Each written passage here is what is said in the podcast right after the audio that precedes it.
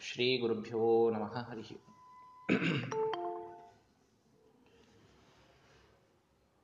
ನಿನ್ನೆಯ ದಿನ ಹದಿನಾಲ್ಕು ಅಧ್ಯಾಯಗಳ ಮಂಗಳವನ್ನ, ಹದಿನಾಲ್ಕನೇ ಅಧ್ಯಾಯದ ಮಂಗಳವನ್ನ ಮಾಡಿದ್ದೇವೆ. ಶ್ರೀಕೃಷ್ಣ ಪರಮಾತ್ಮನ ಅತಿದಿವ್ಯವಾದಂತಹ ಒಂದು ಕಥಾನಕ ಇದು ಮಹಾಭಾರತ. ಕೃಷ್ಣ ಪರಮಾತ್ಮ ದೇವತೆಗಳ ಕರ್ಮದ ಬ್ಯಾಲೆನ್ಸ್ ಶೀಟ್ ಪ್ರಿಪೇರ್ ಮಾಡೋದಕ್ಕಾಗಿ ಮಾಡಿದ ಅವತಾರ ನಿಜವಾಗಿ. ಎಲ್ಲ ದೇವತೆಗಳು ಅವತಾರ ಮಾಡಿದ್ದಾರೆ ಮಹಾಭಾರತದಲ್ಲಿ. ಮನುಷ್ಯರಿಗೆ,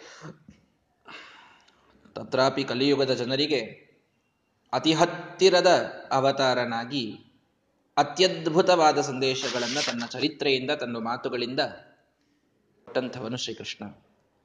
ಅವನ ಮುಖ್ಯ ಭಾರವನ್ನ ಹೊತ್ತ ವ್ಯಕ್ತಿ ಇವನು ಭೀಮ. ಅರ್ಜುನ ಕೇವಲ ಅವನಿಗೆ ಸಹಾಯಕನ ಹೊರತು ಕೃಷ್ಣನ ಮುಖ್ಯ ಕಾರ್ಯವನ್ನ ಸಾಧನ ಮಾಡಿದವನಲ್ಲ. ವೃಕ್ಷೋ ಪಿತುಮಾನ್ ನಿತ್ಯ ಆಶಯೇ ದ್ವಿತೀಯ ಮಾ ಸಪ್ತಶಿವಾಸು ಮಾತೃಷು ಅಂತ ಬಳಿತ್ಥ ಸೂಕ್ತ ವೃಕ್ಷೋವಪುಹು ಭೀಮಸೇನ ದೇವರ ಅವತಾರವೇ ಭಗವಂತನ ಮುಖ್ಯವಾದಂತಹ ಕಾರ್ಯದ ಸಾಧನವನ್ನ ಮಾಡಿದ್ದು ಮಹಾಭಾರತದಲ್ಲಿ ಅಂತ ವೇದವೂ ತಿಳಿಸ್ತಾ ಇದೆ. ಇದನ್ನು ನಾವು ಗಮನದಲ್ಲಿ ಇಟ್ಟುಕೊಳ್ಳಬೇಕು ಹಾಗಾಗಿ ಭೀಮಸೇನ ದೇವರು ಕೃಷ್ಣ ಇದ್ದಲ್ಲಿಗೆ ತಾವು ಹೋಗಿ ಅಕ್ರೂರನ ಜೊತೆಗೆ ಅರ್ಜುನ ಮತ್ತು ಸಹದೇವರನ್ನ ಕರೆದುಕೊಂಡು ಹೋಗಿ ಅಲ್ಲಿ ವಿಶೇಷವಾದ ವಿದ್ಯೆಯನ್ನ ಭಗವಂತನಿಂದ ಪಡೆದಿದ್ದಾರೆ. ಸಹದೇವ ಉದ್ಧವನಿಂದ ಪಡೆದ ಅರ್ಜುನನೂ ಕೂಡ ಭಗವಂತನಿಂದ ಅಸ್ತ್ರಗಳನ್ನು ಪಡೆದುಕೊಂಡ. ಗದಾಯುದ್ಧಕ್ಕೆ ಮಾತ್ರ ಬಲರಾಮನನ್ನ ಆರಿಸಿಕೊಂಡು ಅವರಿಂದ ವಿದ್ಯೆಯನ್ನ ಕಲಿತರು ಭೀಮಸೇನ ದೇವರು ಹೀಗೆ ಆ ಏವಂ ಪ್ರಶಾಸತೆ ಜಗತ್ಪುರುಷೋತ್ತಮೇಸ್ಮಿನ್ ಈ ಜಗತ್ತನ್ನ ಭಗವಂತ ಈ ರೀತಿ ಆಳ್ತಾ ಇರುವಾಗ ಶ್ರೀಮದಾಚಾರ್ಯರ ಮಾತು ನೋಡಿ. ಈ ರೀತಿ ಭಗವಂತ ಈ ಜಗತ್ತನ್ನು ಆಳುತ್ತಿರುವಾಗ ದಾಪರಯುಗದಲ್ಲಿ ಎಲ್ರಿ ಭಗವಂತ ಜಗತ್ತಾಳಿದ್ದು. ತ್ರೇತಾಯುಗದಲ್ಲಿ ರಾಮನಾದಾಗ ಜಗತ್ತನ್ನ ಪ್ರಶಾಸನ ಮಾಡಿದ ಅಂತ ಅನ್ನೋದು ರಾಮರಾಜ್ಯ ಅಂತ ಕೇಳುತ್ತೇವೆ. ಅಲ್ಲ, ನಮ್ಮ ಎಲ್ಲರ ತಪ್ಪು ಕಲ್ಪನೆ ಕೇವಲ ರಾಮನು ರಾಜನಾಗಿದ್ದ ಅಂತ ಅನ್ನೋದು ಕೃಷ್ಣ ಎಂದು ರಾಜನಾಗಿಲ್ಲಲ್ರಿ, ಮಥುರೆಯ ರಾಜನೂ ಅಲ್ಲ, ದ್ವಾರಕೆಯ ರಾಜನೂ ಅಲ್ಲ, ಬೇರೆ ಬೇರೆಯವರೇ ಇದ್ರಲ್ಲ ಅಂತಂದ್ರೆ? ಅಲ್ಲ, ಇವಂ ಪ್ರಶಾಸತಿ ಜಗತ್ ಪುರುಷೋತ್ತಮೇಸ್ಮಿನ್. ಭಗವಂತನೇ ಎಲ್ಲ ಕಾಲಕ್ಕೂ ಕೂಡ ಜಗತ್ತನ್ನ ಪ್ರಶಾಸನ ಮಾಡುವಂಥವ. ಕೃಷ್ಣನಿದ್ದಾಗ ಇವನು ಸಿಂಹಾಸನದ ಮೇಲೆ ಕೂತಿಲ್ಲ ಅನ್ನೋದಷ್ಟೇ ಬಿಟ್ರೆ ಜಗತ್ತನ ಶಾಸನ ಮಾಡಿದವನು ಮಾತ್ರ ಅವನೇ. ಎಲ್ಲವೂ ಅವನ ಅಧೀನದಲ್ಲಿದ್ದರಿಂದ ಅವನು ರಾಜನಲ್ಲ, ಹಾಗಾಗಿ ಅವನ ಆಳ್ವಿಕೆ ಇಲ್ಲ ಅಂತ ತಪ್ಪು ತಿಳಿಯಬೇಡಿ. ರಾಜನಾಗಿ ಭಗವಂತ ಆಳಲಿಲ್ಲ ಅಂತನ್ನೋದು ಇದು ನಿಮಗೆ ಇತಿಹಾಸದಿಂದ ತಿಳಿಯೋದಷ್ಟೇ ಹೊರತು ಅಧ್ಯಾತ್ಮದ ದೃಷ್ಟಿಯಿಂದ ನೋಡಿದರೆ ಪ್ರತಿಯೊಬ್ಬನ ಮನಸ್ಸಿಗೆ ರಾಜನಾಗಿ, ಸಮಗ್ರ ರಾಜ್ಯಕ್ಕೆ ರಾಜನಾಗಿ ಜಗತ್ತಿಗೆ ರಾಜನಾಗಿ ಹದಿನಾಲ್ಕು ಲೋಕಾತ್ಮಕವಾದ ಬ್ರಹ್ಮಾಂಡಕ್ಕೆ ರಾಜನಾಗಿ ಬರೆಯುವಂತಹ ಏಕೈಕ ವ್ಯಕ್ತಿ ಅಂತಂದ್ರೆ ಭಗವಂತ. ರಾಜರಾಜೇಶ್ವರ ಅಂತ ಅವನಿಗೆ ಹೆಸರು. ಹಾಗಾಗಿ ಭಗವಂತನೇ ರಾಜ್ಯವನ್ನ ಆಳುತ್ತಿರಲು ಅಂತ ಶ್ರೀಮದಾಚಾರ್ಯರು ಸ್ಪಷ್ಟವಾಗಿ ಹೇಳ್ತಾ ಇದ್ದಾರೆ. ಅವನು ರಾಜನಿಲ್ಲ, ಆದ್ದರಿಂದ ಅವನು ಆಳೋದಿಲ್ಲ ಅಂತ ಅರ್ಥ ಮಾಡಿಕೊಳ್ಳಬೇಡಿ. ಎಲ್ಲರೂ ಅವನ ಆಳು, ಆಳುಗಳಾದ್ದರಿಂದ ಆಳುವವನು ಅವನೇ ಅನ್ನೋದು ನಮಗೆ ಗೊತ್ತಿರಬೇಕು. ಭೀಮಾರ್ಜುನೌತು ಸಹದೇವಯುತವು ಅನುಜ್ಞಾಂ ಕೃಷ್ಣಾದ ವಾಪ್ಯ. ಭೀಮ ಮತ್ತು ಅರ್ಜುನರು ಸಹದೇವನೊಂದಿಗೆ ಭಗವಂತನ ಅನುಜ್ಞೆಯನ್ನು ಪಡೀತಾರೆ. ನಾವಿನ್ನು ಹೋಗಿ ಬರ್ತೇವೆ ಹಸ್ತಿನಾಪುರಕ್ಕೆ. ಮಥುರೆಗೆ ಬಂದಿದ್ರು ಅಕ್ರೂರನ ಜೊತೆಗೆ ಅಧ್ಯಯನ ಮಾಡಲಿಕ್ಕೆ ಅಂತ. ವರ್ಷತ್ರಿತಯಾತ್ಪುರಂ ಸಮಾಜಗ್ಮತು. ಮೂರು ವರ್ಷ ಮಥುರೆಯಲ್ಲಿ ಇದ್ದಾರೆ ಭೀಮಾರ್ಜುನರು. ಮೂರು ವರ್ಷ ಭಗವಂತನಲ್ಲಿಯೇ ಇದ್ದು ಎಲ್ಲ ಅಧ್ಯಯನವನ್ನ ಮೂರು ಜನ ಕೂಡ ಮಾಡಿದ್ದಾರೆ. ಮೂರು ವರ್ಷ ಅಲ್ಲಿಯೇ ಇದ್ದಾರೆ. ಮಾವನ ಮನೆಯಲ್ಲಿ ಮೂರು ವರ್ಷ ಇದ್ದು ಹರಿಸುತೇನ ವಿಶೋಕ ನಮ್ಮ ಜಗ್ಮಧು ಮರಳಿ ಮೂರು ವರ್ಷಗಳಾದ ಮೇಲೆ ಹಸ್ತಿನಾಪುರಕ್ಕೆ ಅವರು ಬರ್ತಾ ಇದ್ದಾರೆ. ಇಲ್ಲಿವರೆಗೂ ದ್ರೋಣಾಚಾರ್ಯರ ಎಂಟ್ರಿ ಆಗಿಲ್ಲ. ಇದು ಲಕ್ಷ್ಯ ಇರಲಿ ಎಲ್ರಿಗೂ. ದ್ರೋಣಾಚಾರ್ಯರಿಗೆ ಪಾಂಡವರ ಕೌರವರ ಗುರುಗಳು ಅಂತನ್ನುವಂತಹ ದೊಡ್ಡದಾದಂತಹ ಸ್ಥಾನ ಇದೆ. ಆದರೆ ಗುರುಗಳಾಗುವ ಮೊದಲೇ ಭೀಮಾರ್ಜುನರು ಇಷ್ಟೆಲ್ಲ ಕಲಿತು ಬಂದು ಬಿಟ್ಟಿದ್ದಾರೆ. ಕೃಷ್ಣನಿಂದ, ಬಲರಾಮನಿಂದ ಎಲ್ಲರಿಂದ ಅಧ್ಯಯನ ಆಗಿಬಿಡ್ತೀಗ. ಮೂರು ವರ್ಷ ಅಲ್ಲಿಯೇ ಇದ್ರು. ಅದಾದ ಮೇಲೆ ಮರಳಿ ಬರ್ತಾ ಇದ್ದಾರೆ. ಬರುವಾಗ ಶ್ರೀಮದಾಚಾರ್ಯರು ಅಲ್ಲೊಂದು ವಿಶೇಷವನ್ನು ತಿಳಿಸ್ತಾರೆ. ಏನು? ಯಾರ ಜೊತೆಗೆ ಬಂದ್ರು? ಹರಿಸುತೇನ ವಿಶೋಕ ನಾಮ್ನ ಅಂತ ಒಂದು ಕ್ಯಾರೆಕ್ಟರ್ ಅನ್ನ ಇಂಟ್ರೊಡ್ಯೂಸ್ ಮಾಡ್ತಾರೆ ಶ್ರೀಮದಾಚಾರ್ಯರು. ವಿಶೋಕ ಅನ್ನುವ ಹೆಸರು, ಅಶೋಕ ಅಂತ ಕರೀತಾರೆ, ವಿಶೋಕ ಅಂತ ಕರೀತಾರೆ. ವಿಶೋಕ ಎನ್ನುವ ಹೆಸರಿನ ಸಾರಥಿಯೊಂದಿಗೆ ಭೀಮಸೇನ ದೇವರು ಮಥುರೆಯಿಂದ ಹಸ್ತಿನಾಪುರಕ್ಕೆ ಬಂದರು. ಯಾರಿವನು ವಿಶೋಕ? ಹರಿಸುತೇನ ಅಂತ ಬೇರೆ ಅಂದ್ಬಿಟ್ರು ಮತ್ತೆ ಶ್ರೀಮದಾಚಾರ್ಯ. ಇವನು ಕೃಷ್ಣನ ಮಗ. ಕೃಷ್ಣನ ಮಗನಾದ ವಿಶೋಕನೊಂದಿಗೆ ಇವರು ಇಲ್ಲಿಗೆ ಬಂದರು. ಅಲ್ಲ, ಕೃಷ್ಣ ರುಕ್ಮಿಣಿಯರ ಮದುವೆ ಆಗೇ ಇಲ್ಲ. ಇನ್ನು ಸಂದರ್ಭನೇ ಬಂದಿಲ್ಲ. ಸತ್ಯಭಾಮ ಮದುವೆ ಆಗಿಲ್ಲ. ಜಾಂಬವತಿ ಮದುವೆ ಆಗಿಲ್ಲ. ಮಿತ್ರವಿಂದ ಆಗಿಲ್ಲ. ಯಾರ ಮದುವೆಯ ಸಂದರ್ಭವೂ ಇನ್ನೂ ಕೃಷ್ಣನ ಜೊತೆಗೆ ಬಂದೇ ಇಲ್ಲ. ಹರಿಸುತೇನ ಮಕ್ಕಳು ಯಾವಾಗಾದರೂ ಕೃಷ್ಣನಿಗೆ? ಯಾರಿವನು? ಯಾರ ಮಗ? ಅನ್ನೋದಕ್ಕೆ ಶ್ರೀಮದಾಚಾರ್ಯರು ಇವನ ಒಂದು ಇತಿಹಾಸವನ್ನು ನಮಗೆ ತಿಳಿಸಿಕೊಡ್ತಾರೆ. ಸೈರಂಧ್ರಿಕೋದರ ಭವ. ಸತು ನಾರದಸ್ಯ ಶಿಷ್ಯ. ಇವನು ಯಾರ ಮಗ ಅಂತ ಕೇಳಿದರೆ, ಎಂಟನೇ ವರ್ಷದಲ್ಲಿ ಕೃಷ್ಣ ಕಂಸನ ಸಂಹಾರ ಮಾಡಲಿಕ್ಕೆ ಬಂದಾಗ,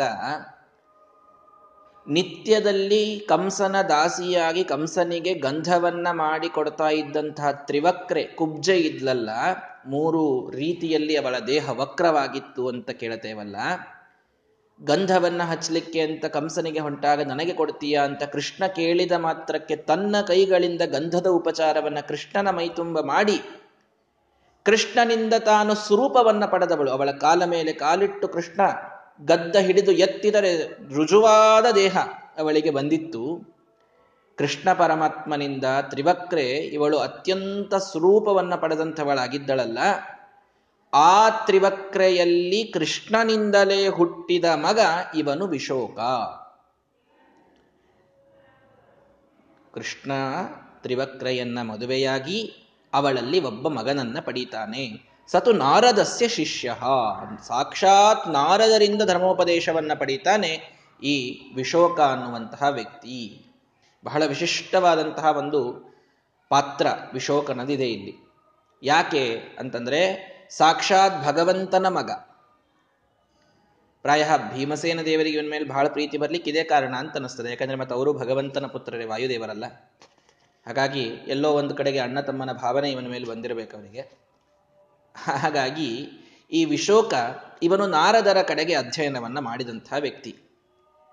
ಇವನು ಮುಂದೆ ವೃಕೋದರಸ್ಯ ಬಭೂವ ಯಂತ, ವೃಕೋದರ ರಥಸ್ಯ. ಇಡೀ ಜೀವನ ಇವನು ಯಾವ ವೃತ್ತಿಯನ್ನ ತಾನು ಪಡೆದ ಅಂತಂದ್ರೆ ಭೀಮಸೇನ ದೇವರ ರಥದ ಸಾರಥಿಯಾದ ಈ ವಿಶೋಕ. ಯಾರಿವನು ವಿಶೋಕ? ಕೃಷ್ಣ ಪರಮಾತ್ಮನ ತ್ರಿವಕ್ರೆಯ ಮಗ.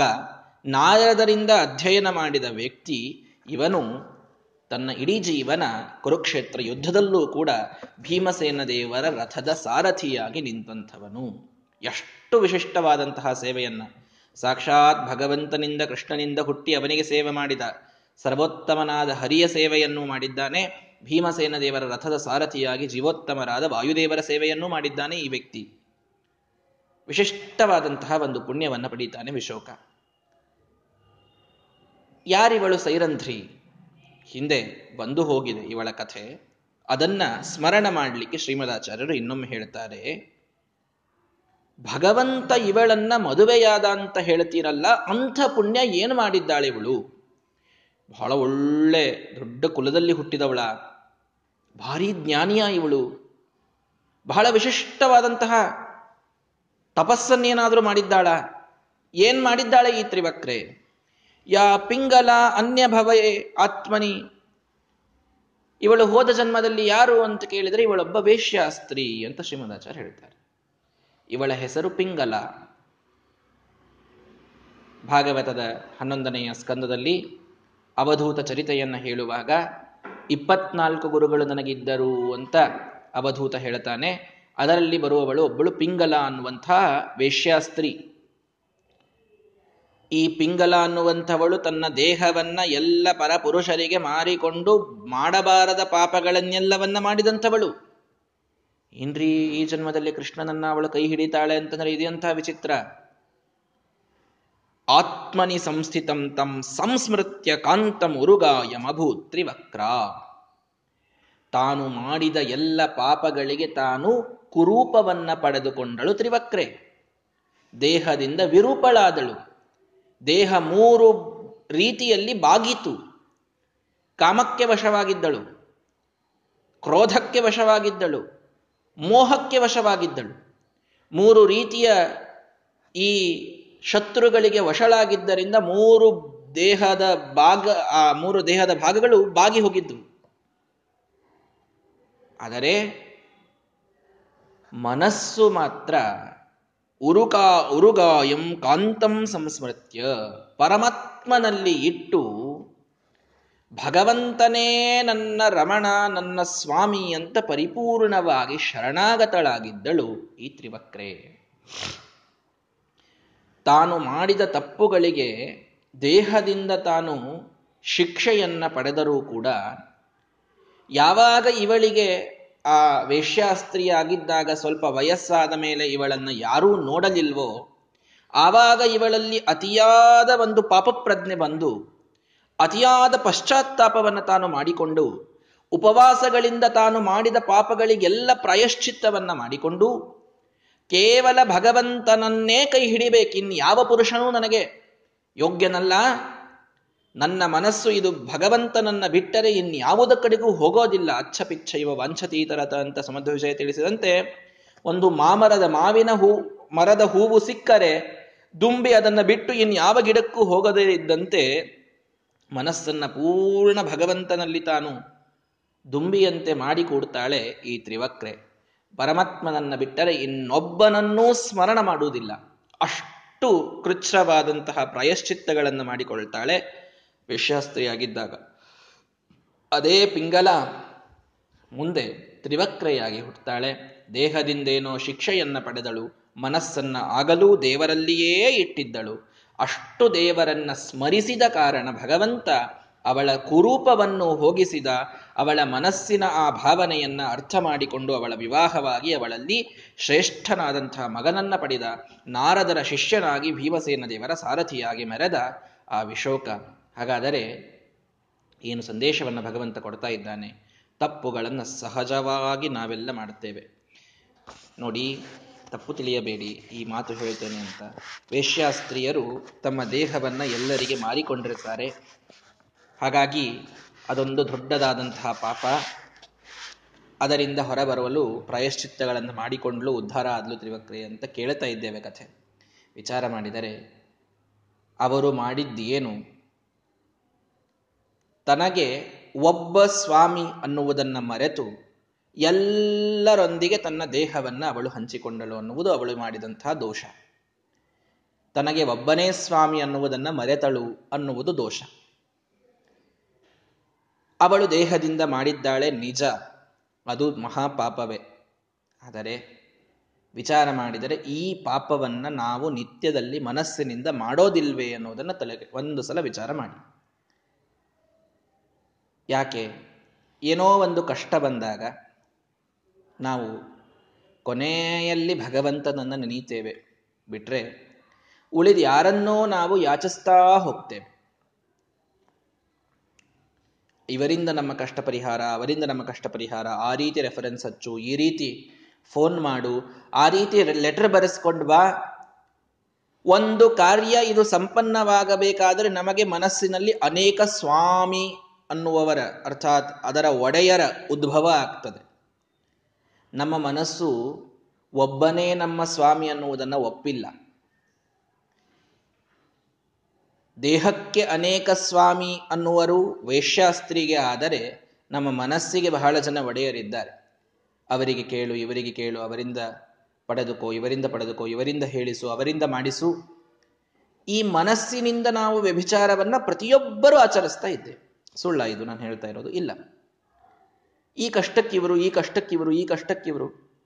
ಇದು ಮನಸ್ಸಿನ ವ್ಯಭಿಚಾರವಲ್ಲದೆ ಮತ್ತೇನು? ಅಲ್ರಿ ಮತ್ತೇನು ಮಾಡುವಂತೀರಿ? ಮಮ ಸ್ವಾಮಿ ಹರಿರ್ ನಿತ್ಯಂ ಸರ್ವಸ್ಯ ಪತಿರೇವಚ. ಶ್ರೀಮದಾಚಾರ್ಯ ಹೇಳೋದದೇ, ನೀವು ಯಾವಾಗ ವ್ಯಭಿಚಾರ ದೋಷದಿಂದ ಹೊರಗೆ ಬರ್ತೀರಿ ಅಂತಂದ್ರೆ ನಿಮಗೆ ಮನಸ್ಸಿನಲ್ಲಿ ಭಗವಂತ ಬಿಟ್ಟರೆ ಇನ್ಯಾರೂ ನಮ್ಮ ಸ್ವಾಮಿ ಅಲ್ಲ. ನನ್ನ ಮನಸ್ಸಿನ ಒಡೆಯ ಭಗವಂತನೊಬ್ಬನೇ ಅಂತ ನಾವು ಯಾವಾಗ ದೃಢವಾಗಿ ನಂಬುತ್ತೀವೋ ಯಾರನ್ನೋ ಭಗವಂತ ನಿಮಿತ್ತ ಮಾಡಿಕೊಂಡು ನಮ್ಮ ಕಷ್ಟಗಳ ಪರಿಹಾರವನ್ನ ಮಾಡಬಹುದು ಇಲ್ಲ ಅಂತಲ್ಲ. ಆದರೆ ಯಾವನೋ ಒಬ್ಬ ಡಾಕ್ಟರ್ ಇದ್ದರೆ ನನ್ನ ರೋಗ ಹೋಗಿಸ್ತಾನೆ. ಇನ್ನೊಂದೇನೋ ಕಷ್ಟ ಬಂದಿದೆ, ಯಾವನೋ ಇನ್ನೊಬ್ಬ ಬಂದ, ಅವನು ನನಗೆ ಒಂದು ಸ್ವಲ್ಪ ಹಣ ಸಹಾಯ ಮಾಡಿದ, ನನಗೆ, ಆ, ಕಷ್ಟ ಪರಿಹಾರವಾಯಿತು. ನಿಜ. ಅಲ್ಲಿಯೂ ಕೂಡ ಅದನ್ನ ಮಾಡಿಸಿದ್ದು ಭಗವಂತನೇ. ಉಪಕಾರ ಸ್ಮರಣೆಗಾಗಿ ಜೀವರನ್ನ ಸ್ಮರಿಸ್ರಿ, ಕೃತಜ್ಞರಾಗಿರ್ರಿ, ಬೇಡ ಅಂತಂದಿಲ್ಲ. ಆದರೆ ಯಾವ ನಮ್ಮ ಕಷ್ಟಗಳ ಹೊರೆಯನ್ನಿಳಿಸುವಂತಹ ಒಂದು ಸಾಮರ್ಥ್ಯ ಭಗವಂತನಿಗೆ ಬಿಟ್ಟರೆ ಮತ್ತೊಬ್ಬರಿಗಿಲ್ಲ ಅನ್ನುವ ಚಿಂತನೆ ನಮ್ಮಲ್ಲಿದ್ದರೆ ಮನಸ್ಸಿನಲ್ಲಿ ಬಹಳಷ್ಟು ಸ್ವಾಮಿ ಸ್ವಾಮಿ ಸ್ವಾಮಿ ಅನ್ನುವ ಭಾವನೆ ಇಲ್ಲದೆ ಮಮಸ್ವಾಮಿ ಹರಿರ್ನಿತ್ಯಂ ಕೇವಲ ಭಗವಂತನೊಬ್ಬನೇ ನಮ್ಮ ಸ್ವಾಮಿ ಅನ್ನುವಂತಹ ಭಾವನೆ ನಮ್ಮಲ್ಲಿದ್ದರೆ ಅವನು ಉಳಿದವರಲ್ಲಿ ನಿಂತು ನಮಗೆ ಉಪಕಾರವನ್ನ ಮಾಡಿಸ್ತಾನೆ ಅನ್ನುವುದನ್ನು ಸರಿಯಾಗಿ ತಿಳಿದುಕೊಂಡಿದ್ದರೆ ನಮ್ಮ ಮನೋವ್ಯಭಿಚಾರ ಇದು ಪರಿಹಾರವಾಗ್ತದೆ. ಅವಳು ಮಾಡಿದ್ದದೆ ದೇಹದಿಂದ ತಾನು ವ್ಯಭಿಚಾರವನ್ನು ಎಸಗಿದರೂ ಕೊನೆಗೆ ನನ್ನ ದೇಹ ಇದು ಕೇವಲ ಭಗವಂತನಿಗೆ ಮೀಸಲಾಗಿಡಬೇಕು ಅಂತ ತಾನು ಪ್ರಾಯಶ್ಚಿತ್ತಗಳನ್ನು ಮಾಡಿಕೊಂಡು ಮಾಡಿಕೊಂಡು ದೇಹವನ್ನು ಕೃಚ್ಛ ತಪಸ್ಸಿನಿಂದ ಕೊರಗಿಸಿ, ಸೊರಗಿಸಿ ಮುಂದೊಂದು ಅದ್ಭುತವಾದಂತಹ ಜನ್ಮವನ್ನು ಪಡೆದು ಅಲ್ಲಿ ದೇಹದಿಂದ ವಿರೂಪಳಾದರೂ ಭಗವಂತ ಅವಳ ಮನಸ್ಸಿನ ಶುದ್ಧಿಯನ್ನು ನೋಡಿ ಅವಳನ್ನ ಅವಳನ್ನು ಸ್ವರೂಪನನ್ನಾಗಿ ಮಾಡಿ ಅವಳಲ್ಲಿ ಮಗನನ್ನು ಪಡೆಯುವಷ್ಟು ಭಗವಂತ ಅನುಗ್ರಹವನ್ನು ಮಾಡ್ತಾ ಇದ್ದಾನೆ. ಅಂದ ಮೇಲೆ ನಾವೂ ಕೂಡ ಈ ವ್ಯಭಿಚಾರವನ್ನು ಎಸಗುತ್ತಾ ಇದ್ದೇವೆ ನಿತ್ಯದಲ್ಲಿ ಮನಸ್ಸಿನಿಂದ. ಯಾರನ್ನೋ ನಮ್ಮ ಮಾಲೀಕರು, ನಮ್ಮ ಒಡೆಯರು, ನಮ್ಮ ಬಾಸು ಬಾಸು ಅಂತ ಅಂತ ಇದ್ದೇವೆ. ಯಾರು ನಮ್ಮ ಬಾಸ್ಗಳಲ್ಲ ಸರ್ವಸ್ಯ ಪತಿರೇವಚ. ಎಲ್ಲರಿಗೂ ಪತಿಯಾಗಿದ್ದವನು ಕೃಷ್ಣ ಪರಮಾತ್ಮನೊಬ್ಬನೇ. ನಮ್ಮ ಮನಸ್ಸಿನ ವ್ಯಭಿಚಾರ ಪರಿಹಾರವಾಗಬೇಕು. ಯಾರಿಂದಲೋ ನಮ್ಮ ಕಷ್ಟದ ಪರಿಹಾರ ಅಂತನ್ನುವುದನ್ನು ಭಾವಿಸಬೇಡಿ. ಎಲ್ಲ ಕಷ್ಟಗಳಿಗೆ ನಮಗೆ ಭಗವಂತನೊಬ್ಬನೇ ಪರಿಹಾರಕ ಅಂತನ್ನುವುದು ನೆನಪಿಟ್ಟುಕೊಳ್ಳಿ. ಮನಸ್ಸಿನ ವ್ಯಭಿಚಾರ ಪರಿಹಾರವಾದರೆ ಕೃಷ್ಣ ಪರಮಾತ್ಮ ಒಲಿಯುವುದರಲ್ಲಿ ಸಂಶಯವಿಲ್ಲ, ಭಗವಂತ ಬರ್ತಾನೆ, ನಮಗೆ ಅನುಗ್ರಹವನ್ನು ಮಾಡ್ತಾನೆ ದೇಹದಿಂದ. ಇನ್ನನೇಕ ಇಂದ್ರಿಯಗಳಿಂದ ನಾವು ವಕ್ರವಾಗಿರ್ತೇವೆ. ವಾದರಾಜರು ಹೇಳ್ತಾರಲ್ಲ ಅವಳು ತ್ರಿವಕ್ರ ಇದ್ದಾಳೆ, ನಾವು ಶತವಕ್ರ, ಸಹಸ್ರವಕ್ರ ಇದ್ದೇವೆ ನಾವು ಅಂತ ನಮ್ಮನ್ನು ಉದ್ಧಾರ ಮಾಡಲಿಕ್ಕೆ ಬಾ ಅಂತ ವಾದರಾಜರು ಕರೆದಂತೆ ನಮಗೆ ಎಷ್ಟೋ ವಕ್ರಗಳು ಮನಸ್ಸಿನೊಳಗೆಲ್ಲ ಇದ್ದರೂ, ದೇಹದೊಳಗೆಲ್ಲ ಇದ್ದರೂ ಭಗವಂತ ವಿಶಿಷ್ಟವಾಗಿ ನಮಗೆ ಆಶೀರ್ವಾದ ಮಾಡಲಿಕ್ಕೆ ಬರ್ತಾನೆ. ಯಾವಾಗ?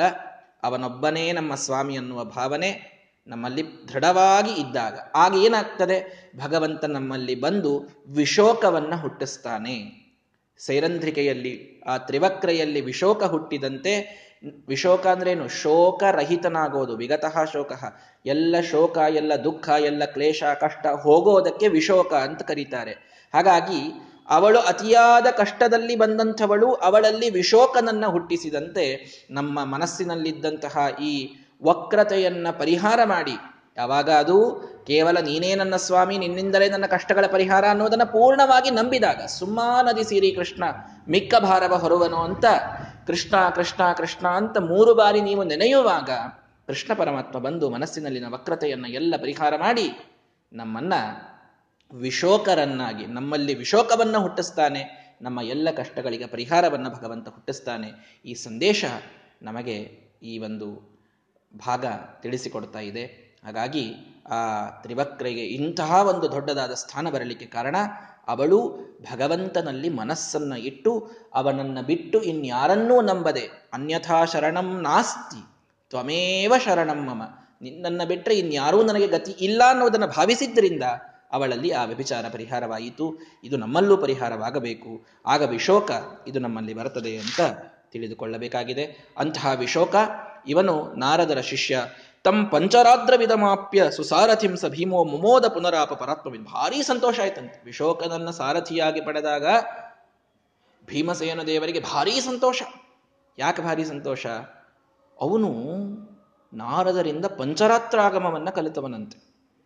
ಪಂಚರಾತ್ರ ಅಂತ ವಿಶೇಷವಾದ ಗ್ರಂಥ. ಹಯಗ್ರೀವ ದೇವರು ಬ್ರಹ್ಮದೇವರಿಗೆ ಉಪದೇಶ ಮಾಡಿದಂತಹ ಅದ್ಭುತವಾದ ಗ್ರಂಥ. ಅದರ ಭಾಗ ಭೂಮಿಯಲ್ಲಿ ಸಿಕ್ಕದ್ದು ಬಹಳ ಕಡಿಮೆ. ಅದು ದೇವಲೋಕದಲ್ಲೇ ಇರತಕ್ಕಂಥ ಗ್ರಂಥ. ರಾಮಾಯಣ ಮಹಾಭಾರತ ನಮಗೆಲ್ಲ ಸಿಕ್ಕಿದೆ. ಅದು ಮೂಲ ರಾಮಾಯಣ ಮೂಲ ಮಹಾಭಾರತ ದೇವತೆಗಳು ತಾವಿಟ್ಕೊಂಡಿದ್ದಾರೆ ನಮಗೆ ಕೊಟ್ಟಿಲ್ಲ. ಪಂಚರಾತ್ರದಲ್ಲಿ ಸ್ವಲ್ಪ ಭಾಗ, ಜಿತಂತೆ ಸ್ತೋತ್ರ ಅಂತೆಲ್ಲ ಬರ್ತದೆ. ಅದೆಲ್ಲ ಪಂಚರಾತ್ರದ್ದೇ ಭಾಗ ಅದು. ಅದು ಸ್ವಲ್ಪ ಸಿಕ್ಕಿದೆ. ಉಳಿದೆಲ್ಲ ದೇವಲೋಕದಲ್ಲಿದೆ ಅದು ಪಂಚರಾತ್ರ. ನಾರದರು, ನಾರಂ ದದಾತಿ, ಜ್ಞಾನವನ್ನು ನೀಡುವವರು ಅವರ ಹೆಸರೇ ನಾರದರು. ನಾರ ಅಂದರೆ ಜ್ಞಾನ. ಹಾಗಾಗಿ ನಾರದರು ಅವನಿಗೆ ದೇವಲೋಕದಲ್ಲಿದ್ದಂತಹ ಅತ್ಯುತ್ಕೃಷ್ಟವಾದ ರಹಸ್ಯಮಯವಾದ ಪಂಚರಾತ್ರ ಗ್ರಂಥದ ಉಪದೇಶವನ್ನ ಆ ವಿಶೋಕನಿಗೆ ಮಾಡಿದ್ದಾರೆ. ಪಂಚರಾತ್ರವನ್ನ ಪಂಚರಾತ್ರದಲ್ಲಿದ್ದಂತಹ ಮೂಲ ಥೀಮ್ ವಿಷ್ಣು ಸರ್ವೋತ್ತಮತ್ವ. ಪಂಚರಾತ್ರ ಇದು ವೇದಗಳಿಗೆ ಸಮಾನವಾಗಿರತಕ್ಕಂತಹ ಅತ್ಯದ್ಭುತವಾದ ಗ್ರಂಥ.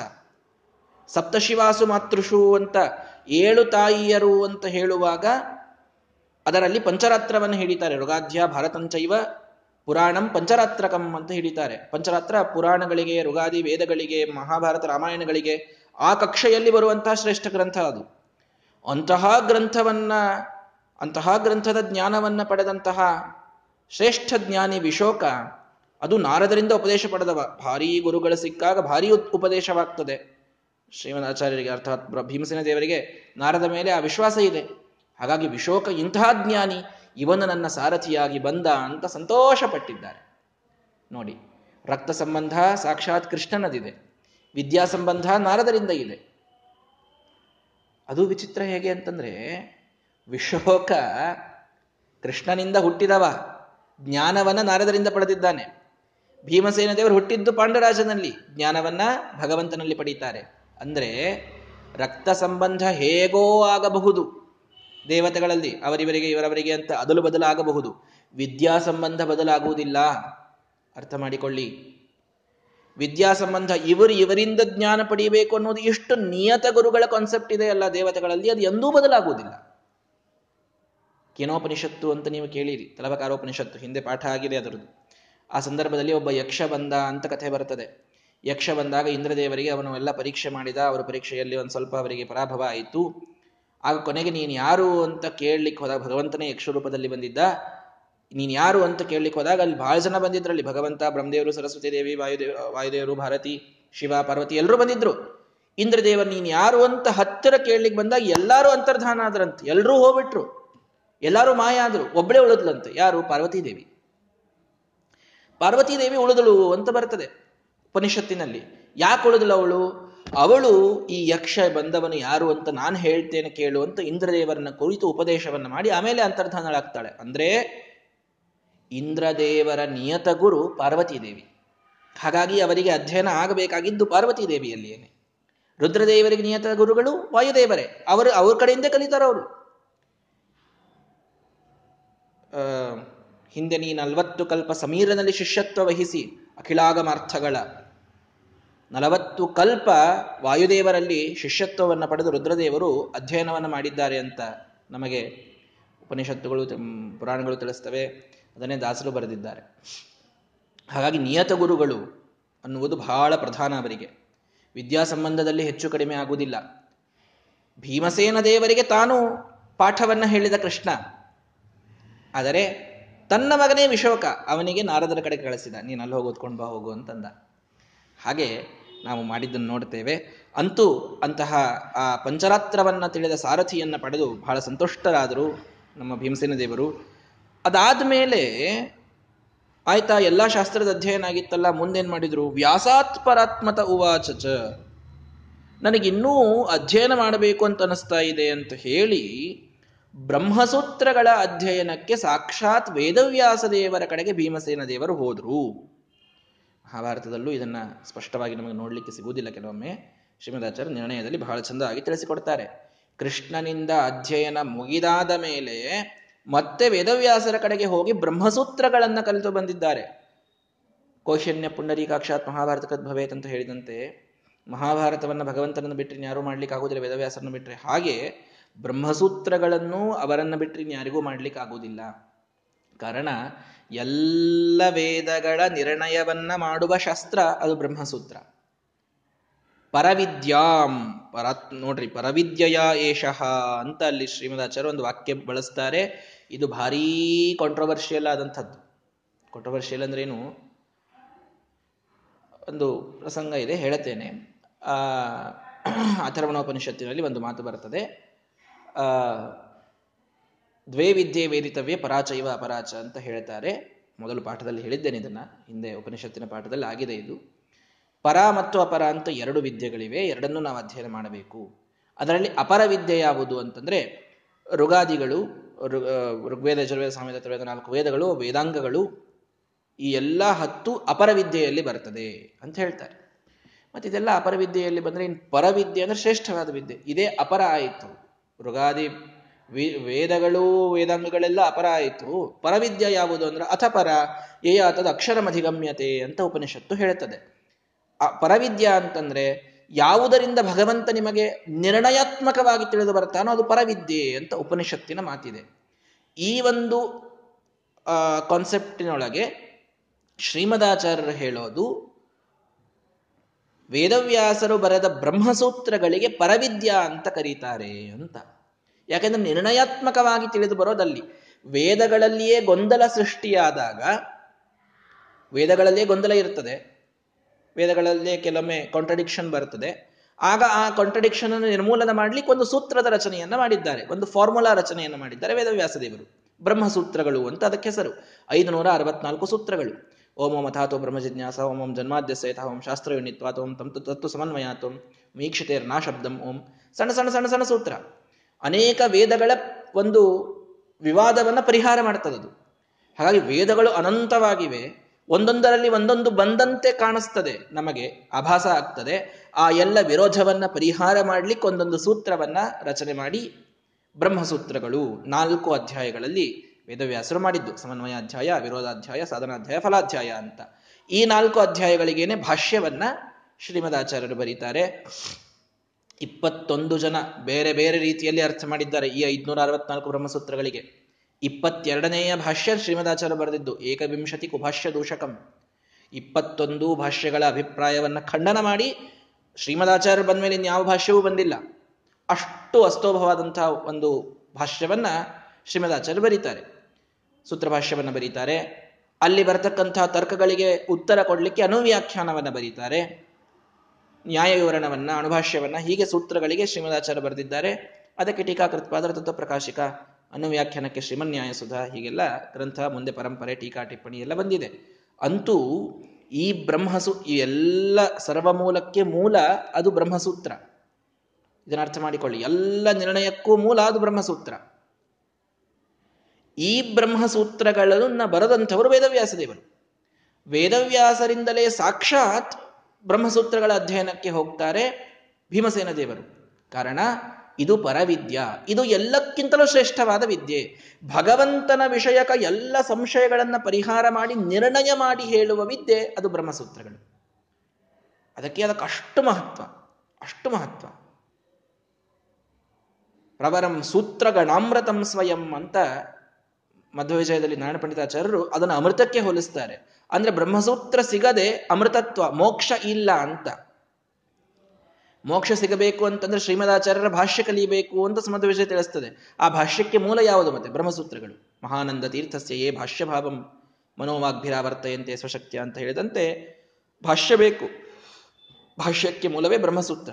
ಆ ಬ್ರಹ್ಮಸೂತ್ರವನ್ನ ವೇದವ್ಯಾಸರಿಂದಲೇ ಅಧ್ಯಯನ ಮಾಡ್ಕೊಂಡ್ ಬರ್ತಾರೆ.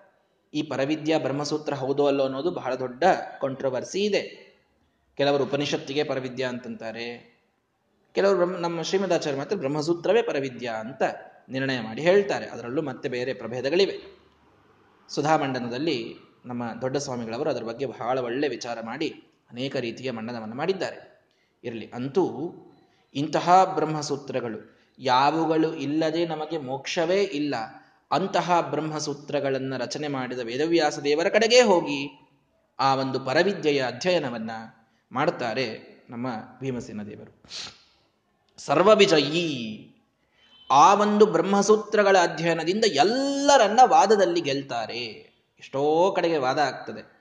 ವಾದ ಎಲ್ಲದರಲ್ಲಿ ವೇದಗಳ ವಾದ ಬಂದಾಗ ನೋಡ್ರಿ ಬರೀ ಹೊಡೆತ, ಹೊಡಿತಾ, ಬಡಿತಾ ಅಡ್ಡಾಡಿದ್ದಾರೆ ನಮ್ಮ ಭೀಮಸೇನ ದೇವರು ಅಂತ ತಿಳಿಬೇಡಿ. ಸರ್ವವಿಜಯೀ. ಎಲ್ಲರನ್ನ ಗೆದ್ದಿದ್ದಾರವರು ವಾದದಲ್ಲಿ ಬ್ರಹ್ಮಸೂತ್ರಗಳ ಅಧ್ಯಯನವನ್ನು ಮಾಡಿ. ಅಷ್ಟೇ ಅಲ್ಲ ಫಲ್ಗುನಾದಿ ದೇವೇಶು ಉವಾಚಚ ಅರ್ಜುನ ಯುಧಿಷ್ಠರ ನಕುಲ ಸಹದೇವರನ್ನ ಕುಂತಿಯರನ್ನ, ಕುಂತಿ ಎಲ್ಲರನ್ನೂ ಕೂಡಿಸ್ಕೊಂಡು ಬ್ರಹ್ಮಸೂತ್ರಗಳ ಪಾಠವನ್ನ ಹೇಳ್ತಾರಂತೆ ಭೀಮಸೇನ ದೇವರು. ಏನು ಅದ್ಭುತವಾದದ್ದಿದು ನಮ್ಮ ಭೀಮಸೇನ ದೇವರು ಕೇವಲ ಬಲ ಕಾರ್ಯಕ್ಕೆ ಹುಟ್ಟಿದವರು ಅಂತ ಬಹಳ ಜನ ತಿಳಿದುಕೊಂಡಿದ್ದಾರೆ. ಅವರು ಮಾಡಿದ ಜ್ಞಾನಸೂತ್ರಗಳ ಬಗ್ಗೆ ಪರಿಚಯ ಮಾಡಿಕೊಳ್ಳಿ, ಶ್ರೀಮದಾಚಾರ್ಯ ಹೇಳ್ತಾರೆ. ಯಾವ ರೂಪದಲ್ಲಿಯೂ ಜ್ಞಾ, ನೋಡಿ ಜ್ಞಾನ ಪ್ರಸಾರ ಇದು ಎಷ್ಟು ಮಹತ್ವದ್ದು. ಬಲಕ್ಕಾಗಿಯಂತೆ, ಬಲಪ್ರಹಾರಕ್ಕಾಗಿಯಂತೆ ಹುಟ್ಟಿದ ಭೀಮಸೇನ ದೇವರು ಜ್ಞಾನ ಕಾರ್ಯವನ್ನ ಬಿಟ್ಟಿಲ್ಲ. ಜ್ಞಾನ ಕಾರ್ಯ ಅಷ್ಟು ಮಹತ್ವದ್ದು. ಹನುಮಂತ ದೇವರು ಎಲ್ಲ ಅದ್ಭುತವಾಗಿ ತಾವು ಯುದ್ಧ ಇತ್ಯಾದಿಗಳನ್ನು ಆಡಿದರೂ ಮುಂದೇನ್ ಮಾಡ್ತಾ ಇದ್ದಾರೆ? ಮಗ್ನ ಸದಾ ರಾಮಕಥಾ ಸುಧಾಯಾಂ ಅಸಾ ವಿಧಾನಿಂಚ ನಿಷೇವಮಾಣ ರಾಮಂ ಪತಿಂ ಕಿಂಪುರುಷೇ ಕಿಲಾಸ್ತೆ ಕಿಂಪುರುಷ ಖಂಡದಲ್ಲಿ ಕೂತುಕೊಂಡು ರಾಮಾಯಣ ಮಹಾಭಾರತ ಬ್ರಹ್ಮಸೂತ್ರಗಳ ಪಾಠವನ್ನ ಅವರು ಹೇಳ್ತಾರೆ ಅಂತ ಬರ್ತದೆ. ಹನುಮಂತ ದೇವರು ಜ್ಞಾನ ಕಾರ್ಯವನ್ನು ಮಾಡಿದ್ದಾರೆ. ಭೀಮಸೇನ ದೇವರು ವೇದವ್ಯಾಸರಿಂದ ಪರವಿದ್ಯೆಯನ್ನ ಬ್ರಹ್ಮಸೂತ್ರವನ್ನ ಅಧ್ಯಯನ ಮಾಡಿ ಬಂದು ಅರ್ಜುನಾದಿಗಳಿಗೆ ಅದರ ಉಪದೇಶವನ್ನ ಮಾಡ್ತಾರೆ. ಶ್ರೀಮದಾಚಾರ್ಯರಾಗಿಯೂ ತಾವು ಅದೇ ಗ್ರಂಥಗಳನ್ನ, ಆ ಗ್ರಂಥಗಳಿಗೆ ಭಾಷ್ಯವನ್ನ ಬರೆದು ಕಲಿಯುಗದಲ್ಲಿ ಅದರ ಉಪದೇಶವನ್ನು ಮೂರೂ ರೂಪದಲ್ಲಿ ಬ್ರಹ್ಮಸೂತ್ರಗಳ ಉಪದೇಶವನ್ನ ವಾಯುದೇವರು ಮಾಡಿದ್ದಾರೆ ಅನ್ನುವ ವಿಶೇಷವನ್ನು ನಮಗಿಲ್ಲಿ ಶ್ರೀಮದಾಚಾರ್ಯರು ತಿಳಿಸಿಕೊಡ್ತಾ ಇದ್ದಾರೆ.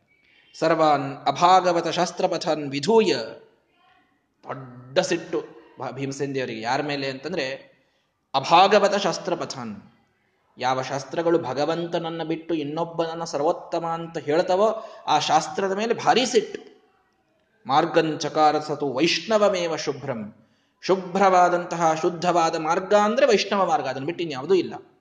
ಇನ್ನೆಲ್ಲ ಅಭಾಗವತ ಶಾಸ್ತ್ರಗಳನ್ನು ಕಿತ್ತಿ ಅಂತ ಎಲ್ಲರನ್ನ ವಿಜಿಗಾಯ, ಎಲ್ಲರನ್ನ ಗೆದ್ದು ಹಾಕ್ತಾರೆ. ಆಗ ಯಾರೆಲ್ಲ ಭಗವಂತನ ಸರ್ವೋತ್ತಮತ್ವವನ್ನ ಬಿಟ್ಟು ಬೇರೆ ಮಾತಾಡೋರು ಇರ್ತಾರಲ್ಲ, ಶೈವರು, ಶಾಕ್ತರು, ಎಲ್ಲರನ್ನ ತಥಾ ಉಭಯಾತ್ಮ ವಿದ್ಯೆ, ಉಭಯ ಯುದ್ಧದಲ್ಲಿ ಉಭಯ ಯುದ್ಧದಲ್ಲಿ, ಅಂದ್ರೆ ಕರ ವಾಕ್ ಪ್ರಭವೇ, ಕರ ಮತ್ತು ವಾಕ್, ಕೈಗಳಿಂದ ಯುದ್ಧಕ್ಕೆ ಬಂದರೆ ಗದಾಪ್ರಹಾರ ಮಾಡಿ ಸುಮ್ಮನೆ ಕೂಡಿಸ್ಲಿಕ್ಕೂ ಅಷ್ಟೇ ಸಮರ್ಥರು. ಆದರೆ ಮಾತಿನಿಂದ ಯಾರಾದರೂ ಯುದ್ಧಕ್ಕೆ ಬಂದರೆ ಅವರನ್ನ ಎಲ್ಲ ಅಭಾಗವತ ಶಾಸ್ತ್ರಗಳ ವಾದವನ್ನು ಕತ್ತರಿಸಿ ಹಾಕಿ ವೈಷ್ಣವ ಮಾರ್ಗವೇ ಶುದ್ಧ ಮಾರ್ಗ ಅಂತ ತೋರಿಸಿಕೊಟ್ಟ ವಾಗ್ಯುದ್ಧದಲ್ಲೂ ಬಲಂಚ ಬಲರಾಮ ದೇವರನ್ನೂ ಸೋಲಿಸಿದ ಮಹಾನುಭಾವರು ಭೀಮಸೇನ ದೇವರು. ಕ್ರೀಡಾರ್ಥಮೇವ, ಕ್ರೀಡಾರ್ಥಂ. ಆಟಕ್ಕಾಗಿ ಭೀ ಬಲರಾಮ ದೇವರ ಜೊತೆಗೆ ಯುದ್ಧ ಮಾಡಿ ಸೋಲಿಸಿದರಷ್ಟೇ. ಉಳಿದವರು ಮಾತ್ರ ನಿಜವಾಗಿಯೂ ಅವರನ್ನ ವಾಗ್ಬಂಧನ ಮಾಡಿ ಎಲ್ಲಿ ಆ ಸೌಗಂಧಿಕಾ ಪುಷ್ಪ ತರಲಿಕ್ಕೆ ಹೋದಾಗ ಕಥೆ ಬರ್ತದೆ ಬಹ್ವಿ ಕೋಟಿ ರಟೀಕಃ, ಕುಟಿಲ ಕಟುಮತೀನ್ ಉತ್ಕಟಾಟೋಪಕೋಪಾನ್. ಭಾರೀ ಕೋಪ, ಭಾರೀ ಉತ್ಕಟರಾದಂತಹ ಒಂದು ಕ್ರೋಧವಶ ಅನ್ನುವಂತಹ ಗಣ ಅಲ್ಲಿ ರಾಕ್ಷಸರದಿದ್ದದ್ದು ಆ ಸೌಗಂಧಿಕಾ ಪುಷ್ಪವನ್ನ ರಕ್ಷಣೆ ಮಾಡಲಿಕ್ಕೆ ಅಲ್ಲಿ ಮಣಿಮಂತನಿದ್ದಾನೆ. ಅವರೆಲ್ಲರನ್ನ ದ್ವಿಜಿಹ್ವಾನ್, ಎರಡು ನಾಲಿಗೆ ಇದ್ದವರೆಲ್ಲರೂ ಕೂಡ ಅವರು, ಸುಳ್ಳು ಮಾತಾಡುವಂಥವ್ರು. ಅವರೆಲ್ಲರನ್ನ ಮೊದಲು ವಾದಕ್ಕೆ ಕರೆದು ಅವರನ್ನ ವಾಗ್ಬಂಧನ ಮಾಡಿ ವಿಷ್ಣು ಸರ್ವೋತ್ತಮತ್ವದ ಸ್ಥಾಪನವನ್ನ ಮಾಡಿ ಅವರಿಗೂ ಸಿಟ್ಟು ಬಂದಾಗ ಅವರು ಪ್ರಹಾರ ಮಾಡಲಿಕ್ಕೆ ಅಂತ ಬಂದಾಗ ಎಲ್ಲ ಕೋಟಿ ಸೈನ್ಯವನ್ನ ತಾ ಒಬ್ಬರೇ ಅಲ್ಲಿ ನಿರ್ನಾಮ ಮಾಡಿ ಹಾಗೆ ಸೌಗಂಧಿಕಾ ಪುಷ್ಪವನ್ನ ತಂದು ಕೊಡ್ತಾರೆ ದ್ರೌಪದಿಗೆ ಭೀಮಸೇನ ದೇವರು ಮುಂದೆ ಕಥೆ ಬರ್ತದೆ. ಹಾಗಾಗಿ ಮಾತಿನೊಳಗು, ಅರ್ಥಾತ್ ವಾದ ವಿವಾದಗಳಲ್ಲೂ ಕೂಡ ಭೀಮಸೇನ ದೇವರನ್ನ ಗೆಲ್ಲಲಿಕ್ಕೆ ಯಾರಿಗೂ ಆಗ್ತಾ ಇರಲಿಲ್ಲ ಅಂತ ನಾವು ಇಲ್ಲಿ ತಿಳಿದುಕೊಳ್ಳಬೇಕು. ಹೀಗೆ ನಿತ್ಯ ಪ್ರಭೂತ ಸುಶುಭ ಪ್ರತಿಭೋಪಿ ವಿಷ್ಣೋಹೋ. ಅಲ್ರಿ? ಅವರಿಗೆ ತಿಳ್ಕೊಳ್ಬೇಕಾದಂತಹ ಕಾರಣ ಹಾಗಾದ್ರೆ ಇತ್ತ. ಭೀಮಸೇನ್ ದೇವರು ಕೃಷ್ಣನಿಂದ ಅಧ್ಯಯನ ಮಾಡಿದ್ರು ವೇದವ್ಯಾಸ ದೇವರಿಂದ ಅಧ್ಯಯನ ಮಾಡಿದ್ರು. ಮತ್ತೆ ಅವ್ರಿಗೆ ಮತ್ತೆ ನೀವು ವಾಯುದೇವರಿಗೆ ಏನೋ ಸ್ಮರಣೆ ಇರ್ತದೆ ಅವ್ರಿಗೇನು ವಿಸ್ಮರಣೆ ಆಗೋದಿಲ್ಲ, ಅವ್ರು ಇಲ್ಲಿ ಬಂದಾಗ ಏನು ಕಲಿಬೇಕೇ ಆಗಿಲ್ಲ, ಹಿಂಗೆಲ್ಲ ಹೇಳ್ತೀರಿ, ಎಲ್ಲ ನೆನಪೇ ಇರ್ತದೆ ಅಂತ. ಮತ್ತೆ ಏನ್ ಕಲಿತ್ರವರು ಶುತ್ವ ಪರಂ ಪುನರಪಿ ಪ್ರತಿಭಾಮವಾಪ. ಮತ್ತಿಲ್ಲಿ ಬಂದ ಮೇಲೆ ಮತ್ತಷ್ಟು ಪ್ರತಿಭೆಯನ್ನ ಪಡೆದರು ಅಂತ ಇಲ್ಲಿ ಮಾತು ಮಾತು ಬರ್ತದಲ್ಲ, ಇದು ಹೇಗೆ ಕೂಡುತ್ತದೆ? ಇದು ಹೇಗೆ ಕೂಡುತ್ತದೆ? ಅನ್ನೋದಕ್ಕೆ ಶ್ರೀಮದಾಚಾರ್ಯರು ನಿರ್ಣಯ ಕೊಡ್ತಾರೆ ಸ್ಮದ್ ವಿಜಯದಲ್ಲೂ ಅದು ಬರ್ತದೆ. ಪುರ ಏವ ಪೂರಿತಂ ಅಪೂರಯತ್ ಪುನಃ. ಶ್ರೀಮದಾಚಾರ್ಯರು ವೇದವ್ಯಾಸರಿಂದ ಪಾಠ ಕಲಿತರು ಅನ್ನೋದನ್ನು ಹೇಳಬೇಕಾದಾಗ, ತುಂಬಿದ್ದನ್ನ ಮತ್ತಷ್ಟು ತುಂಬೋದು ಅಂತ ಇದಕ್ಕೆ ಅರ್ಥ ಮಾಡಿಕೊಳ್ಳಿ ಅಂತ. ನಮ್ಮ ಆಚಾರ ಅದಕ್ಕೊಂದು ಎಕ್ಸಾಂಪಲ್ ಕೊಡ್ತಿರ್ತಾರೆ. ಸಮುದ್ರದಲ್ಲಿ ನೀರು ಕಡಿಮೆ ಆಗ್ತದ ಎಂದಾದರೂ ವಿಚಾರ ಮಾಡ್ರಿ. ಸಮುದ್ರದಲ್ಲಿ ನೀವೇನೊಂದು ಆಟಗ ನೀರು ಹಾಕಿದ್ರೆ ತುಂಬಿತು ಅಂತೇನ್ರಿ ಯಾರಂತ ಏನಿಲ್ಲ, ಇಲ್ಲ. ನೀರು ತುಂಬಿದ್ದೇ ಇರುತ್ತೆ. ಸದಾ ನೀರು ತುಂಬಿದ್ದೇ ಇರುತ್ತೆ. ನೀರು ಯಾವಾಗಲೂ ತುಂಬಿದ್ದೇ ಇದ್ದರೂ ಹುಣ್ಣಿಮೆಯ ಚಂದ್ರ ಬಂದಾಗ ಉಕ್ಕೇರಿ ಉಕ್ಕೇರಿ ಬರ್ತವಲ್ಲ. ಆ ನೀರು, ನೀರಿನ ಆ ಪೂರ್ಣತೆಯ ಅಭಿವ್ಯಕ್ತಿ ಅದು ಪೂರ್ಣ ಚಂದ್ರನಿದ್ದಾಗ ಅತಿಯಾಗಿ ಆಗುವಂತೆ. ಯಾವಾಗಲೂ ಜ್ಞಾನ ಪರಿಪೂರ್ಣರೇ ಆಗಿರ್ತಾರೆ ವಾಯುದೇವರು. ಆದರೆ ಈ ರೀತಿ ವೇದವ್ಯಾಸರಿಂದ, ಕೃಷ್ಣನಿಂದ, ರಾಮನಿಂದಲೋ ಪಾಠವಾದಾಗ ಅವರ ಜ್ಞಾನ ಇದು ಉಕ್ಕಿ ಬರ್ತದೆ ಅನ್ನುವಲ್ಲಿ ಅದು ಪೂರ್ಣತೆ ಅಂತ ನೀವು ತಿಳಿದುಕೊಳ್ಳಿ. ಹೊರತು ಅವರಿಗೆ ಮತ್ತಷ್ಟು ಏನೋ ಜ್ಞಾನ ಹೊಸದಾಗಿ ಆಯಿತು ಅಂತ. ಭಗವಂತನ ವಿಷಯಕ್ಕೆ ಹೊಸದಾಗಿ ಜ್ಞಾನ ಇದು ಯಾವಾಗಲೂ ಆಗ್ತಾನೇ ಇರ್ತದೆ. ಅದರಲ್ಲೇನು ಸಂದೇಹನೇ ಇಲ್ಲ. ಆದರೆ ಶಾಸ್ತ್ರ ವಿಷಯಕ್ಕೆ ಅವರಿಗೇನೋ ಗೊತ್ತಿರಲಿಲ್ಲ, ಗೊತ್ತಾಯಿತು, ಈ ರೀತಿ ಮಾತ್ರ ಅರ್ಥ ಮಾಡಲಿಕ್ಕೆ ನಾವು ಬರೋದಿಲ್ಲ. ಭಗವಂತನ ಗುಣಗಳ ಹೊಸ ಹೊಸದಾದ ಜ್ಞಾನ, ಇದು ಬಗೆ ಬಗೆಯ ನೂತನವ ಕಾಣುತ್ತ. ಮಿಗೆ ಹರುಷದಿಂ ಪೊಗಳಿ ಹಿಗ್ಗುವ ತ್ರಿಗುಣಿಮ, ತ್ರಿಗುಣಮಾನಿ ಮಹಾಲಕುಮಿ ಮಹಾಲಕ್ಷ್ಮೀ ದೇವಿಗೂ ಹೊಸ ಹೊಸ ಜ್ಞಾನ ಭಗವಂತನ ಬಗ್ಗೆ ಆಗ್ತಾನೇ ಇದೆ. ಅವನು ಅನಂತನೇ ಇದ್ದಾನೆ. ಲಕ್ಷ್ಮಿಯೂ ಅವನನ್ನು ಪರಿಪೂರ್ಣವಾಗಿ ತಿಳಿದಿಲ್ಲ, ವಾಯುದೇವರು ತಿಳಿದಿಲ್ಲ. ಆ ಅರ್ಥದಲ್ಲಿ ಹೊಸ ಗುಣಗಳ ಜ್ಞಾನವೂ ಆಯಿತು ಅನ್ನುವುದು ಸತ್ಯ. ಆದರೆ ಶಾಸ್ತ್ರ ವಿಷಯ ಜ್ಞಾನವನ್ನ ನಾವು ಮಾತಾಡಬೇಕಾದಾಗ ಮಾತ್ರ ಅವರಿಗೆ ಪೂರ್ಣ ಇತ್ತು, ಅದೇ ಉಕ್ಕಿ ಬಂತು ಅನ್ನುವ ಅರ್ಥದಲ್ಲಿ ಇದನ್ನು ತಿಳಿದುಕೊಳ್ಳ್ರಿ ಅಂತ ಹೇಳ್ತಾರೆ. ಕೋನಾಮ ವಿಷ್ಣು ಅನುಪಜೀವಕ ಆಸ. ಯಸ್ಯ ನಿತ್ಯಾಶ್ರಯ ಲಭಿಹಿತ ಪಿರಮ ಸದಾಶ್ರೀ ಏನ್ ಪ್ರತಿಭೆ. ಏನ್ ಅವರ ಒಂದು ಕಾಂತಿ ಭೀಮಸೇನ ದೇವರು ಈ ಕೃಷ್ಣ ಮತ್ತು ವೇದವ್ಯಾಸರಿಂದ ಪಾಠವನ್ನು ಕಲಿತು ತಾವು ಬಂದಾಗ ಅದ್ಭುತವಾದಂತಹ ಕಾಂತಿಯನ್ನು ತಾವು ಪಡೀತಾರೆ. ಯಾವ ಭಗವಂತನ ಒಂದು ಅನುಗ್ರಹ ಇದ್ದದ್ದಕ್ಕೆ ರಮ ಇವಳು ಶ್ರೀ ಅಂತ ಕರೆಸ್ಕೊಳ್ತಾಳೆ. ಶ್ರೀ ಸಂಪತ್ತಿನಿಂದ ತುಂಬಿದವಳು, ಜ್ಞಾನದಿಂದ ತುಂಬಿದವಳು, ಕಾಂತಿಯಿಂದ ತುಂಬಿದಂಥವಳು. ಭಗವಂತನಿದ್ದದ್ದಕ್ಕೇನೆ ಕಾಂತಿ, ಜ್ಞಾನ, ಸಂಪತ್ತು ಇದು ರಮಾದೇವಿಗೆ ಇರಬೇಕು ಅಂತಾದರೆ ಇನ್ನು ವಾಯುದೇವರಿಗೆ ಇರುವುದರಲ್ಲಿ ಏನೂ ಆಶ್ಚರ್ಯವಿಲ್ಲ. ಹಾಗಾಗಿ ಭಗವಂತನ ಅನುಗ್ರಹದಿಂದ ಎಲ್ಲದರಿಂದ ತುಂಬುತ್ತಾರೆ. ವ್ಯಾಸಾದವಾಪ ಪರಮಾತ್ಮ ಸುತತ್ವ ವಿದ್ಯಾಂ ಧರ್ಮಾತ್ಮಜೋಪಿ ಸತತಂ ಭಗವತ್ ಪ್ರಪನ್ನ. ಭಗವಂತನಲ್ಲಿಯೇ ಯಾವಾಗಲೂ ಶರಣು ಬಂದಂತಹ ಆ,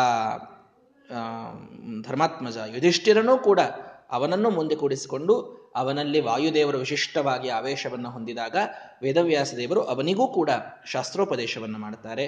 ಹೀಗೆ ಯುಧಿಷ್ಠಿರ ಶಾಸ್ತ್ರವನ್ನ ವೇದವ್ಯಾಸ ದೇವರಿಂದ ಕಲಿತಾನೆ. ತೇ ಪಂಚ ಪಾಂಡುತನಯ ಮೂದರ್ ನಿತಾಂತಂ. ಈ ರೀತಿ ಆ ಪಾಂಡವರು ಭಾರೀ ಅದ್ಭುತವಾಗಿ ತಾವು ಸಂತೋಷದಿಂದ ಇದ್ದಾರೆ. ಸದ್ಧರ್ಮಚಾರಿಣ, ಭಾರೀ ಧರ್ಮಚ ಧರ್ಮಾಚಾರದಲ್ಲಿ ನಿರತರಾಗಿ, ಆಚರಣಶೀಲರಾಗಿ, ವಿಚಾರಶೀಲರಾಗಿ ತಾವಿದ್ದಾರೆ. ಉರುಕ್ರಮ ಶಿಕ್ಷಿತಾರ್ಥಾಹ ಸಾಕ್ಷಾತ್ ಭಗವಂತನಿಂದಲೇನೆ ಎಲ್ಲ ಜ್ಞಾನವನ್ನ ಪಡೆದುಕೊಂಡು ಅವರು ಈ ಭೂಮಿಯಲ್ಲಿ ಮೆರಿತಾ ಇರತಕ್ಕಂತಹ ಸಂದರ್ಭ. ಆ ಸಂದರ್ಭದಲ್ಲಿ ದ್ರೋಣರ ಪ್ರವೇಶ ಇನ್ನಾಗ್ತದೆ. ಅಲ್ಲಿ ಯಾಕೆ ದ್ರೋಣರು ಬರಬೇಕಾಯಿತು ಕೌರವರ ಕಡೆಗೆ? ಅಲ್ಲಿ ಏನು ಪಾಂಡವರ ಕೌರವರ ಒಂದು ವಿಚಿತ್ರ ಸ್ಪರ್ಧೆ ಪ್ರಾರಂಭ ಆಯಿತು? ಅದು ಮುಂದೆ ಎಲ್ಲಿ ತನಕ ಯುದ್ಧದ ತನಕ ಹೋಯಿತು ಅನ್ನೋದು ಇನ್ನು ಮುಂದೆ ಬರತಕ್ಕಂತಹ ಕಥೆ. ಹೀಗೆ ಎಲ್ಲ ಪಾಂಡವರು ಕೂಡ ಜ್ಞಾನಿಗಳು ಅನ್ನುವುದು ಮೊದಲು ಸ್ಪಷ್ಟವಾಗಿ ಎಲ್ಲರಿಗೂ ಗೊತ್ತಿರಲಿ. ಸಾಕ್ಷಾತ್ ಭಗವಂತನಿಂದ, ಕೃಷ್ಣನಿಂದ, ವೇದವ್ಯಾಸ ದೇವರಿಂದ ಜ್ಞಾನವನ್ನ ಪಡೆದುಕೊಂಡ ಮಹಾನುಭಾವರು ಅತ್ಯಂತ ಆನಂದದಿಂದ ಸದಾಚಾರಶೀಲರಾಗಿ, ವಿಚಾರಶೀಲರಾಗಿ ಮರೆಯುವಂಥ ಈ ದಿನಗಳು. ಇದಾದ ಮೇಲೆ ಆ ಕಷ್ಟಗಳ ಸುರಿಮಳೆ ಇದು ಪ್ರಾರಂಭವಾಗ್ತದೆ. ಅದನ್ನ ಮುಂದೆ ನೋಡೋಣ. ಅಂತೂ ಭೀಮಸೇನ ದೇವರ ವಿಷಯದಲ್ಲಿ ವಿಶೇಷವಾಗಿ ನಾವು ಅವರ ಜ್ಞಾನ, ಅವರ ಬಲವನ್ನು ಎಷ್ಟು ಕೊಂಡಾಡ್ತೇವೋ, ಅವರ ಜ್ಞಾನವನ್ನು ಕೂಡ ಅಷ್ಟೇ ಕೊಂಡಾಡಬೇಕು, ಅವರ ಉಪದೇಶಗಳನ್ನು ಕೂಡ ಕೊಂಡಾಡಬೇಕು ಅನ್ನುವುದನ್ನು ನಾವು ತಿಳಿದುಕೊಳ್ಳಬೇಕು. ದ್ರೋಣಾಚಾರ್ಯರ ಕಥೆಯನ್ನ ನಾಳೆ ಇದನ್ನು ಕೇಳೋಣ. ಶ್ರೀಕೃಷ್ಣಾರ್ಪಣ ಮಸ್ತು ಹರಯೇ